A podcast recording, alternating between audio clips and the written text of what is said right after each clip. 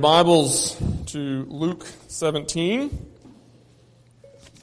Our scripture reading this morning is going to be Luke chapter 17, verses 1 through, uh, verses 7 through 10.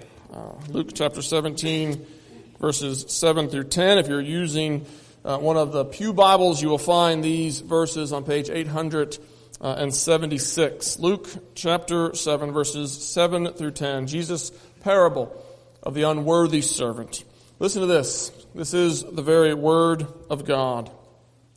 Will any one of you who has a servant plowing or keeping sheep say to him when he has come in from the field, Come at once and recline at table? Will he not rather say to him, Prepare supper for me and dress properly and serve me while I eat and drink, and afterwards you will eat and drink? Does he thank the servant because he did what was commanded?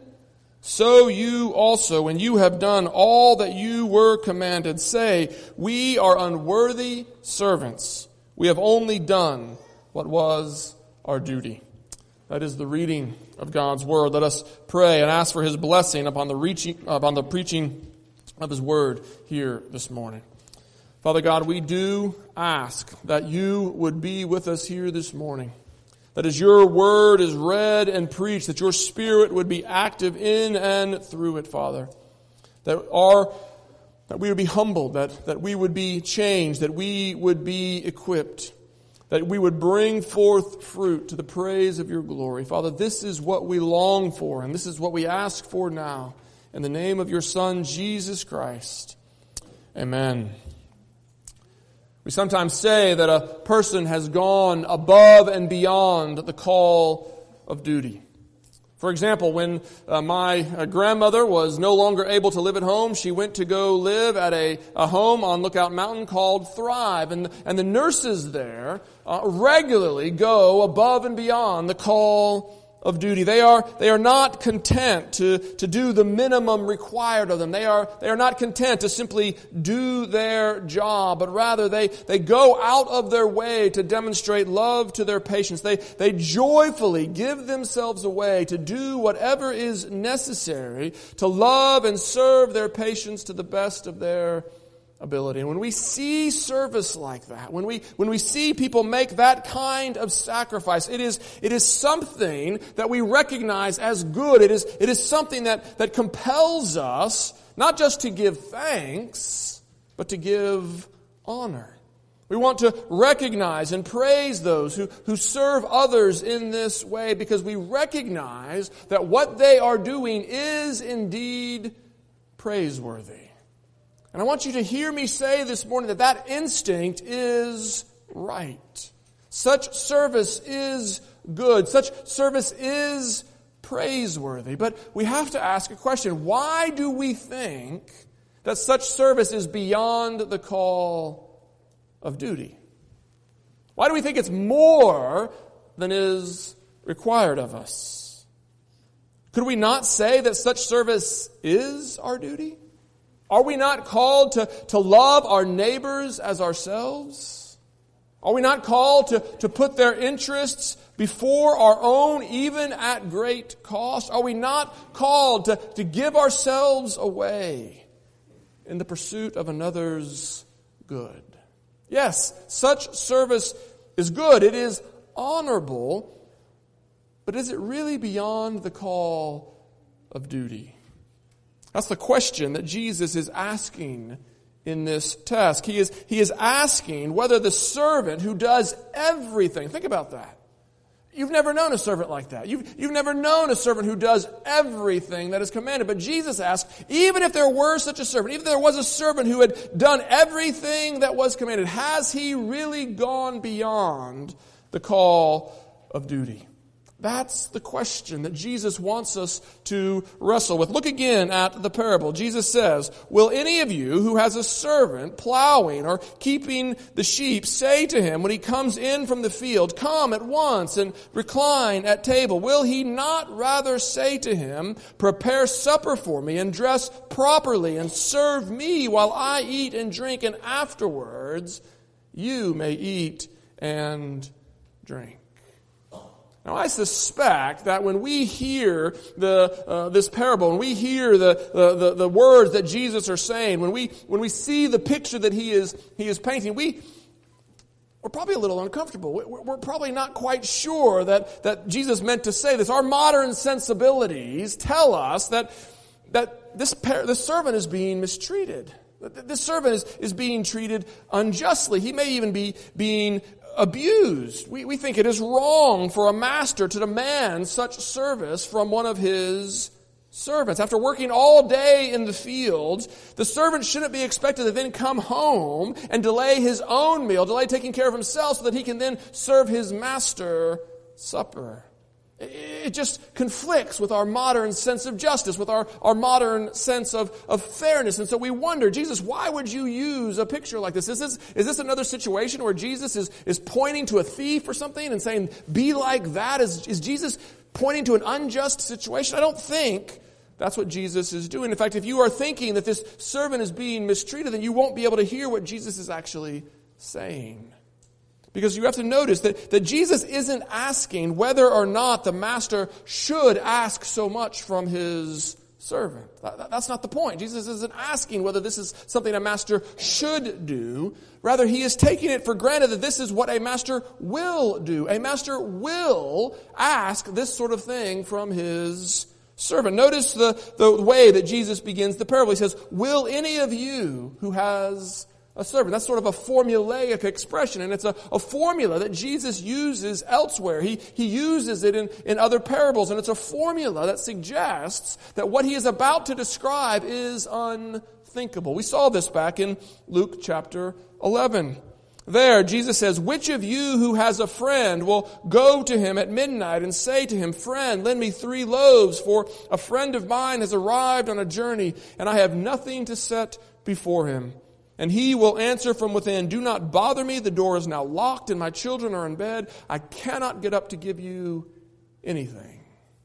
I don't know about you, but the, the response of the man inside sounds reasonable to me. You know, if someone's coming to knock on your door at, at you know, midnight to, to borrow eggs, we would probably be a little perturbed. We'd probably say, well, you know, you, you should have gone to the grocery store earlier in the day. You should have made preparations. It, it sounds reasonable to say, no, I'm not gonna, I'm not gonna do that. I'm not gonna get up in the middle of the night to, to help you out. But Jesus sees it other way. He, Jesus says, listen, it would be unthinkable in that culture for the man inside to say such a thing. It would be unthinkable for a man to turn down such a request. And that culture, hospitality, was, was central, and it would have been shameful not only for the man inside, but for his entire village if he had declined such a request. And so Jesus says, Who of you has a friend like this? No one.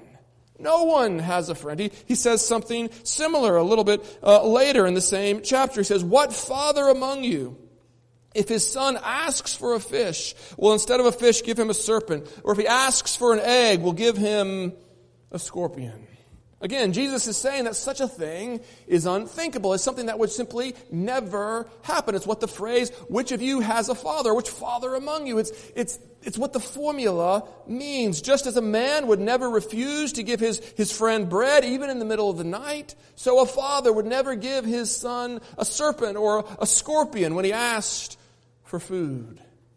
And it's that same formula that Jesus uses here. He says it is unthinkable that when a servant comes in from the field that his master would say to him, come at once, recline at table. That would never happen. And that is just Jesus' starting point. It is his default assumption.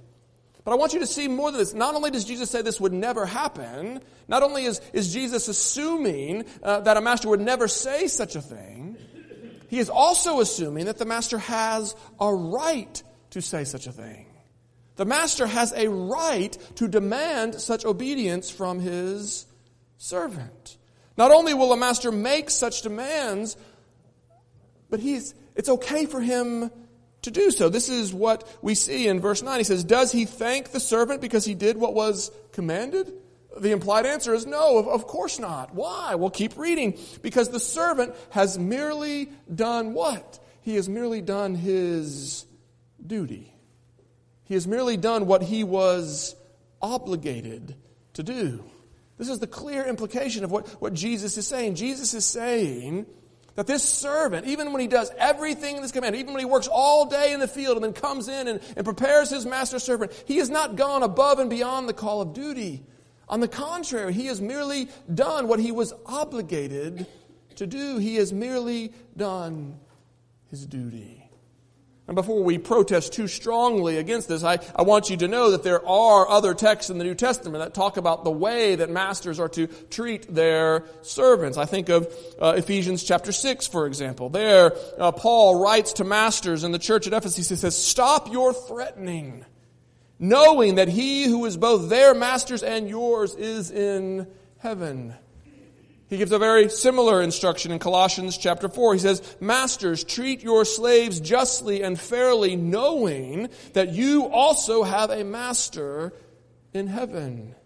And so what do we see? We, we see that the New Testament is concerned for the well-being of servants. The, the, the, the, the New Testament does put sort of prescriptions upon masters and say that, that you are to treat your, master, your servants with justice and with respect. You're to recognize that you are not the ultimate master, but that you also have a master in heaven. And so masters are not allowed to abuse their servants. They are not allowed to disregard their well-being but they are allowed to command them. And it was the servant's duty to obey. A servant was to do all that was commanded.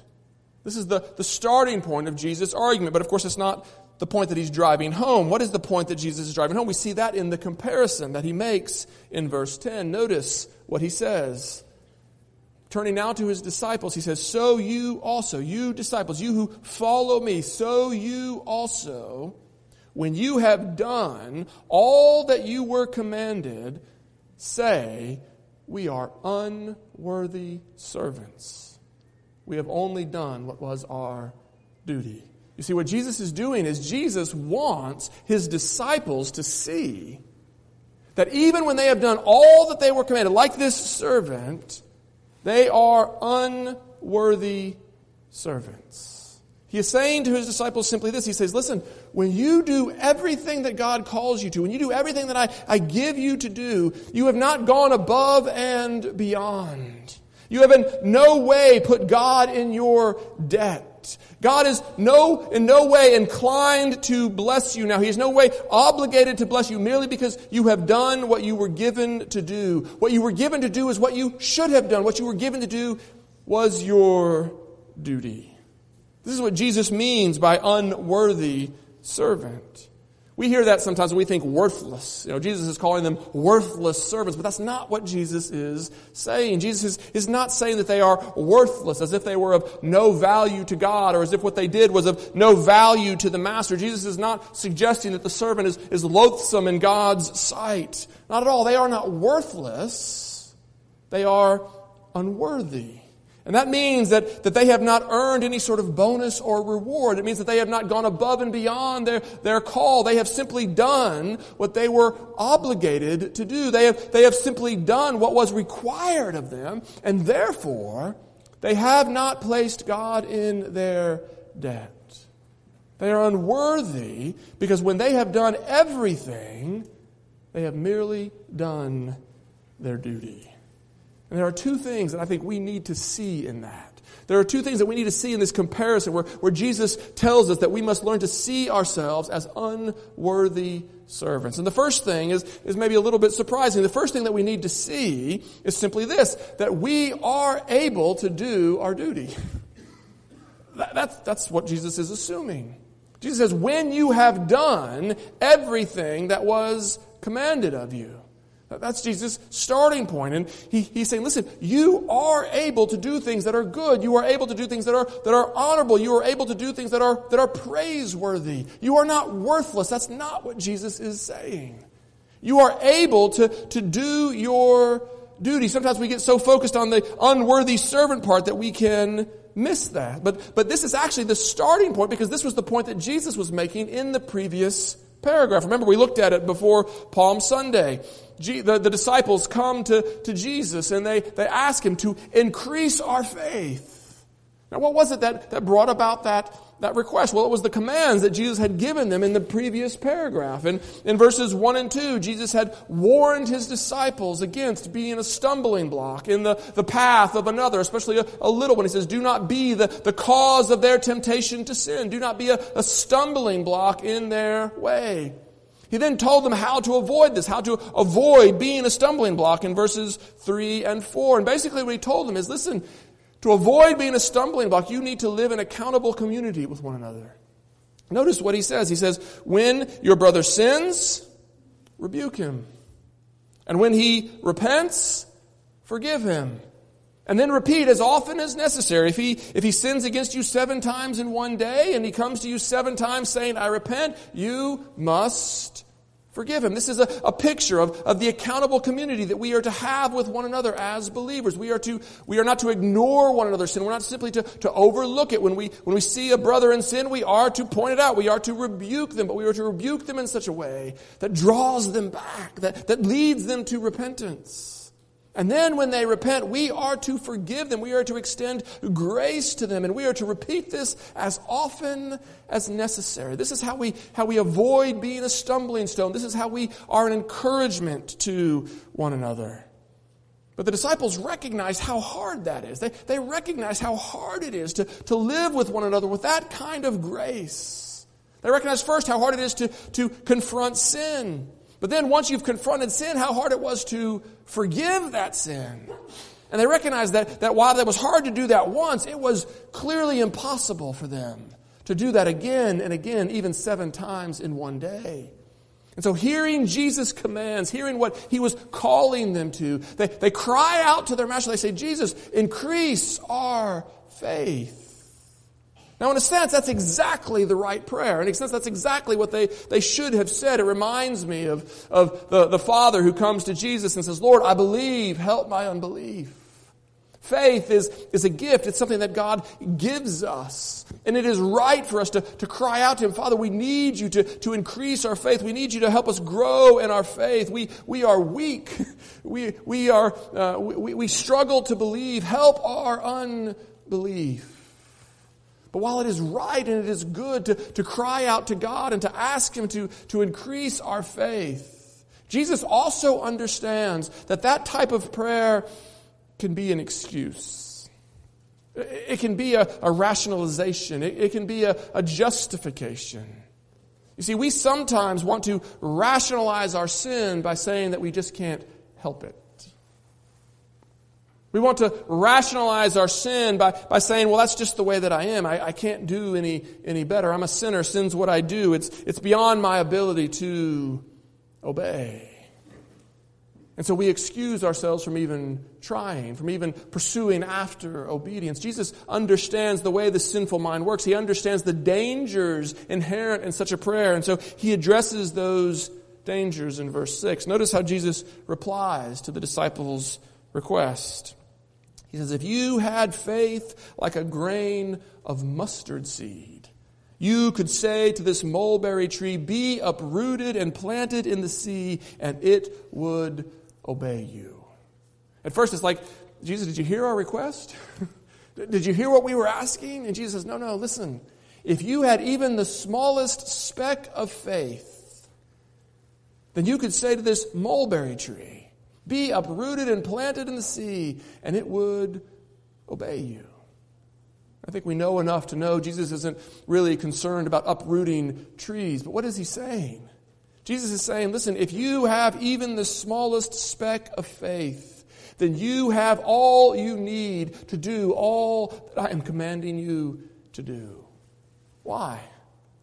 Not because faith is so strong. This is not faith in faith. This is not faith in the power of, of positive thinking. Why is even the smallest speck of faith enough? The smallest speck of faith is enough because that faith connects you to an all powerful God. Faith unites you to Christ, and in Christ connects you to the Lord God Almighty. Think of what Paul says in Ephesians chapter 1. He says, all the immeasurable power of God, that same power that raised Jesus Christ from the dead, all that immeasurable power is now at work in those who believe. in those who have faith. Peter says the same thing. Peter says that in Christ, through faith, we have been given all things that pertain to life and godliness. All things. Everything you need for, for life and godliness is now yours in Christ by faith. That's one of those truths that you just have to let sink in. You have, you have to pause and just, and just meditate upon that. Do you feel helpless in the face of temptation? Do you feel like you just can't not sin? those are, those are struggles that we, that we wrestle with and they, they, they make us want to rationalize. They make us want to, to justify. And Jesus says, no.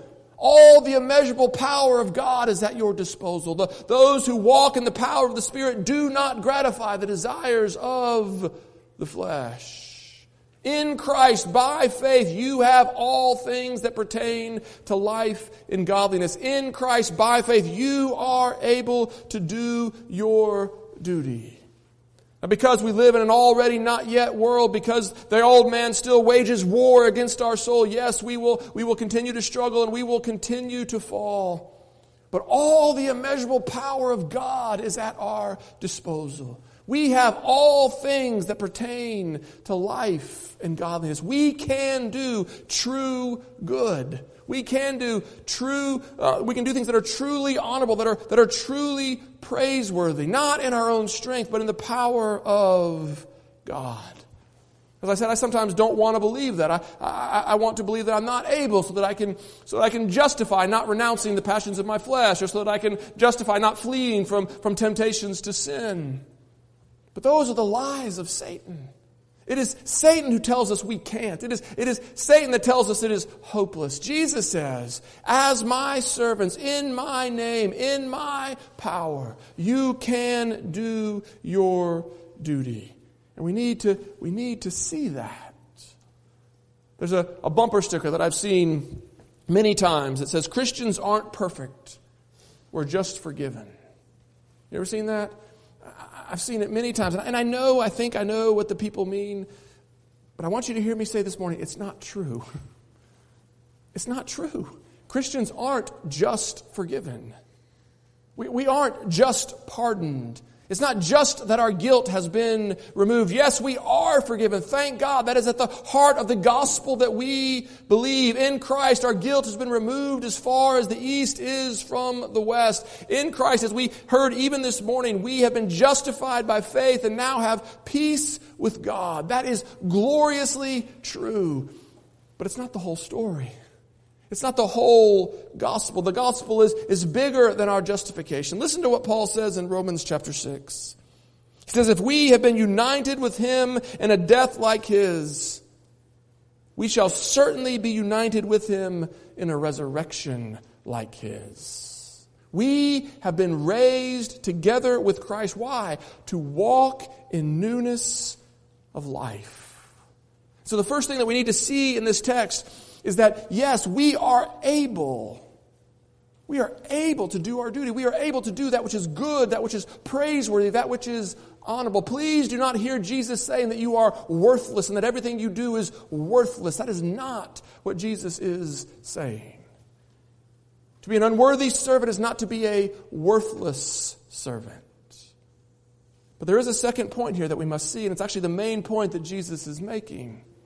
Yes, while, while we are able to do our duty, we need to see also that we are not able to do more than our duty.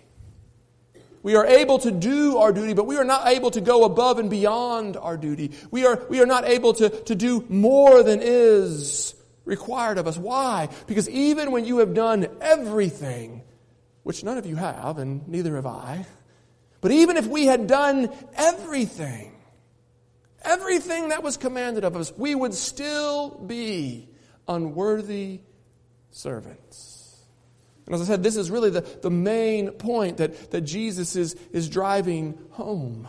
And, and it's not hard for us to understand why Jesus would, would drive this point home. You see, the moment that we start to recognize that we are able to do things that are actually good, the moment that we begin to recognize that, that we do things that are actually praiseworthy, it is so easy for us to, to immediately begin to think, well then, okay, if I've done something good, if I've done something that's praiseworthy, if I've done something that's honorable, then, then God must owe me.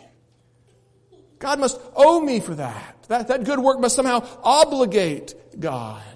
And so quickly we fall into the trap of thinking that, that God owes us. We, we think that because we have loved our family, because we have served our neighbor, because we have done our work with in, integrity, now therefore our lives ought to be blessed. We, we should be exempt from, from sickness and from tragedy and from, from hardship. And we should receive an, an extra helping of, of, of, health, wealth, and prosperity. Yes, we don't believe that gospel, but we sort of would like to get some of the benefits. And we might not say it so crassly. We, we know better. Our theology is, is better. But, but we, we reveal this sort of thinking, do we not, when we begin to grumble and complain? When we begin to, to grumble and complain against God's providence? Now, now, hear me. There's a difference between grumbling and groaning. Groaning is not sin. Groaning is, is, is, actually right and proper in this present world. We, we are right to groan when we experience the pains of life in the, in the present evil age. Things here are not as they are supposed to be. This, this world that we live in is a world that is perverted and, and polluted by sin, and as a result, life often hurts. We, we often suffer. And Christians are not stoics when it comes to that pain. We, we do not uh, just absorb that pain with apathy, and nor are we Eastern mystics that say, well, the pain is just an illusion. Just, just pretend it's not there and it'll go away. We, no. We groan, Paul says. We groan when we experience the pain of life in this broken world. But grumbling is something different. It's not just groaning at the brokenness of the world we live in. Grumbling is directed at God. Grumbling accuses God of making a mistake. Grumbling accuses God of, of doing something unfair, unjust, maybe even wrong. And I think if we're honest, I think if we, if we look at our, our own words, if we look at our own hearts, we'll have to admit that we not only groan, but we, we grumble. And that grumbling reveals that, that we thought we deserved better from God. We thought somehow that God owed us. And it is that mindset that Jesus is warning us against in these verses. It is, it is that mindset that Jesus knows is so dangerous and therefore says, you need to recognize that you are an unworthy servant. That even when you have done everything that God has commanded you, even if you had obeyed Him perfectly, He would owe you nothing. Do you believe that? Do you believe that God owes you nothing? Do you believe that, that God owes you nothing at all? He doesn't owe you a good life. He doesn't owe you health. He doesn't owe you comfort. He doesn't owe you a good marriage. He doesn't owe you a good family. He doesn't owe you good friends. He doesn't owe you fulfilling work or even gainful employment. He doesn't owe you anything.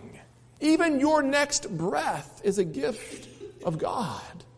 Now, that's a hard pill to swallow. Just admit it. It's, it is hard to think in those terms. It is hard to think of yourself as an unworthy servant. It is hard to think that God owes you nothing. It just doesn't seem right. We're Americans, after all. We have certain inalienable rights. You know, we, we have rights.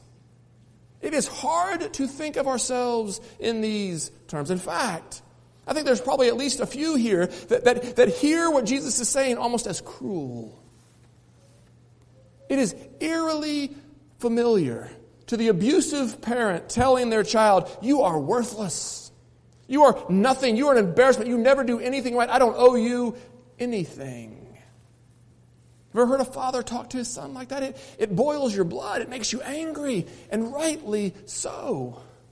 Because such language is, is cruel.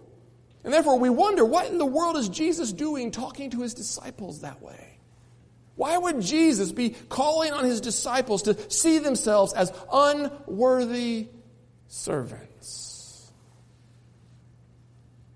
The irony that I want you to see this morning is this that Jesus calls on his disciples and he, he calls on you and he, and he calls on me, he calls on us to see ourselves as unworthy servants because he loves us deeply. Jesus speaks this way to his disciples. because he knows that their eternal joy depends upon them learning to see themselves as without rights, to see themselves as unworthy servants. Think about it for a moment. If we earned God's favor by our works, even works done in the power of His grace, okay? Even if you admit, well, I can't do anything good apart from His grace, but by His grace, I've done some good things. And those good things that I've done in the power of His grace now earn His favor. That's what some people think the church means by, by grace, that, that you couldn't do anything on your own. But now, with His help, you've done some really good things. And so now, because of the things you've done in His power, He owes you. But even if that's what you understand, even if you understand that everything good you've ever done was done only in the power of His grace, if you think He owes you because of what you've done, if you think you've earned His favor by your obedience, then follow that through. That means it's possible for you now to unearn His favor by your disobedience. If it's possible for you to earn it, it's possible for you to lose it. And if your favor with God depends on your ongoing future obedience, then you stand on a foundation of sand. You stand on a foundation that cannot possibly hold. If your favor with God depends upon your obedience, even grace wrought obedience, then you are without hope. And yet I'm convinced that, that this is where so many of us live. Even though our theology is better, even though we profess better with our mouths, this is where we live. We live as if our relationship with God is built upon the foundation of our own righteousness. And therefore, we either walk in utter delusion or we walk in despair. We doubt our Father's love. We, we doubt that He is truly for us. We, we doubt that He will bless us and that He will work for our good.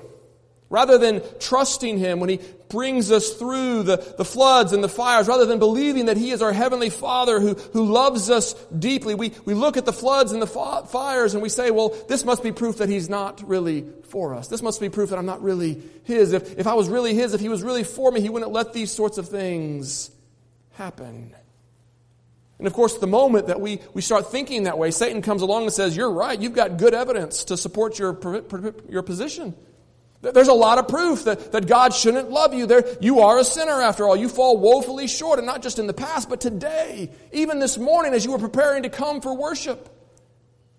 You fell short of the glory of God. We have failed Him again and again and again. And so if you stand upon the, the foundation of your own righteousness, if you believe that you have somehow earned his favor, that hope will come crashing down and the fall will be great. And Jesus knows this. And that is why he calls upon us to see ourselves as unworthy servants. That is why he, he calls upon us to see ourselves as having earned nothing. You see, if you haven't earned it, you can't lose it. If it's been earned for you by another, then it's bought and paid for.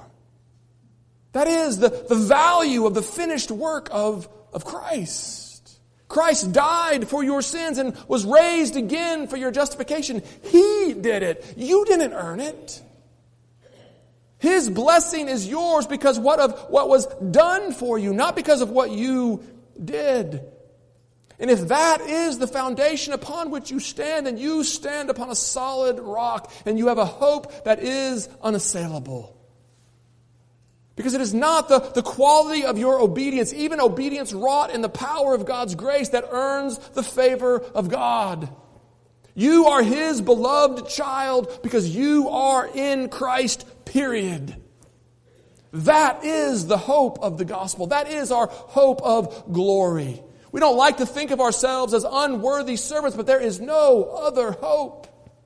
If we are servants who have earned our way, then we stand upon sand. But if we are servants who have been bought and paid for by the precious blood of our Lord and Savior Jesus Christ then we can say with Paul, as he says in Romans chapter 8, that there is nothing in all the world that can separate us from the love of God in Christ. We are his. We are beloved because of what has been done for us. Yes, we are unworthy servants. And there's no better place to be. So let me ask you this morning simply this Where is your hope this morning? What is your confidence as you stand before God? If you think you have gone, gone above and beyond the call of duty, if you, you think that you have somehow earned God's favor, then your hope is fleeting and it will put you to shame. Such hope will crash with your failures. Such hope will crash with, with you falling short of the glory of God again and again and again. But if you know your hope is in the finished work of Christ, then your hope is unassailable. You stand upon the eternal rock of ages. You stand upon a rock that cannot be moved. You have a hope that will never put you to shame. You have a hope that will be yours for all eternity. That is the hope that is ours in Christ. It's the hope of an unworthy servant.